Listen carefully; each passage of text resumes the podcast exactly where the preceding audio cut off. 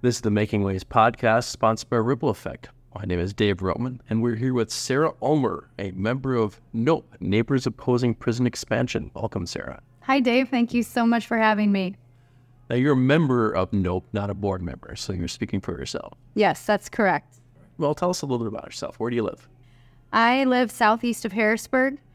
Wonderful, growing, thriving little community full of generational farmers, families, some beautiful new construction acreages out there. And we have just been dealt some pretty big news that a penitentiary is going to be dropped in our laps as a neighbor.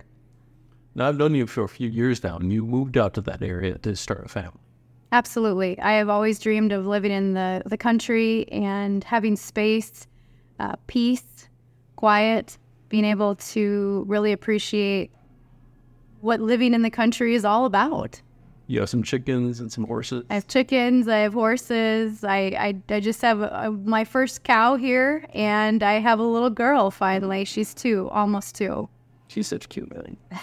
Thank you. What can you tell us about the proposed site for the prison? I, I wish I was given more information by our state government. Uh, unfortunately, this was, like I said earlier, dropped in our laps, and we found out right when it hit the press about two weeks ago.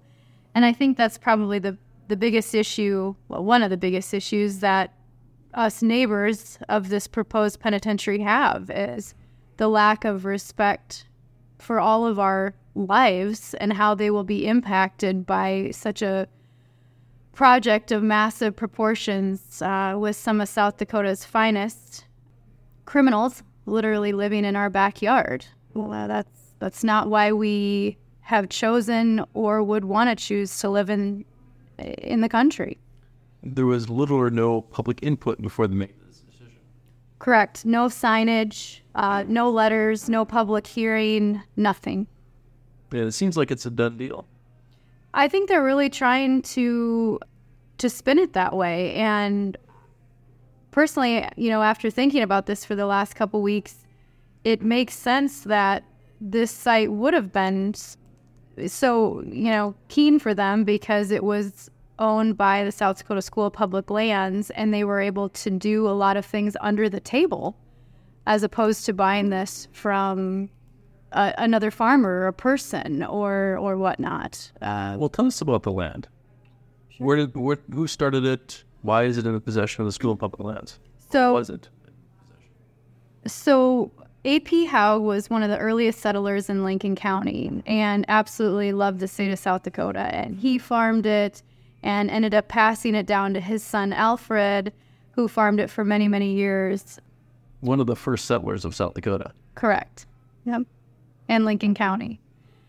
When Alfred was finished farming it, he had a deal with Earl Helgeson, who farmed it until the 80s, that when the time came, because he had no uh, heirs, that this land would be donated to South Dakota School of Public Lands. And the current farmer that is farming this property and has since the 80s, the leasee, if you will, he's spoken to how much all of these men throughout history have loved the state of South Dakota and wanted this to go into their hands for the right reasons. And if you ask me, I, I don't think a penitentiary is is a positive reason.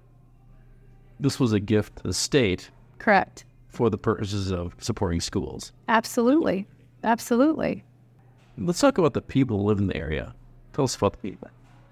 Uh, we've got generational farmers, like I had mentioned. We've got so many families in the area that have done exactly what my husband and I have done worked hard and, and wanted to just be able to kind of step away from city and traffic and noise. And to anybody that's ever spent the night out, you know, at an acreage or a camping, you know, you look at the night sky and, and you see um, you see the stars unlike anywhere else and you you don't have the noise and this penitentiary will absolutely change that for all of us. I mean, in in so many ways. This is not a empty rural area where no one lives. This is this is a place that's has community, has people living in the country, small towns. Correct. Absolutely. There's families all around, and you know, as we've looked at some of the other spots that other states choose to put a penitentiary, they're desolate areas. They're out in the middle of nowhere. And,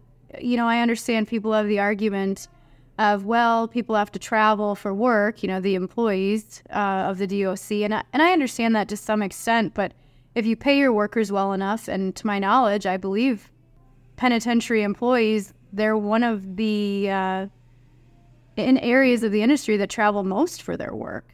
You know, you kind of have to look at the positives to both sides. And for this to get put into such a growing, thriving community just doesn't make sense. There's no infrastructure out there. So we're they're literally going to start from the ground up and it doesn't seem like they care who is affected in their path. What can be done? And who can our listeners contact? Uh, on our nopelincoln.com website, you can find the names of everyone, county commissioners of Lincoln County, representatives throughout South Dakota, and most importantly, Kellie Wasko, who is the Department of Corrections Secretary and our Governor Noem. In all of her support for ag and uh, farmers, this is definitely crushing to a lot of families, and especially those generational farmers that have done and loved this state for decades. I really hope that the state considers that with this site selection and give it some second thought of putting this elsewhere. Sarah, thank you for bringing this. Thank you so much.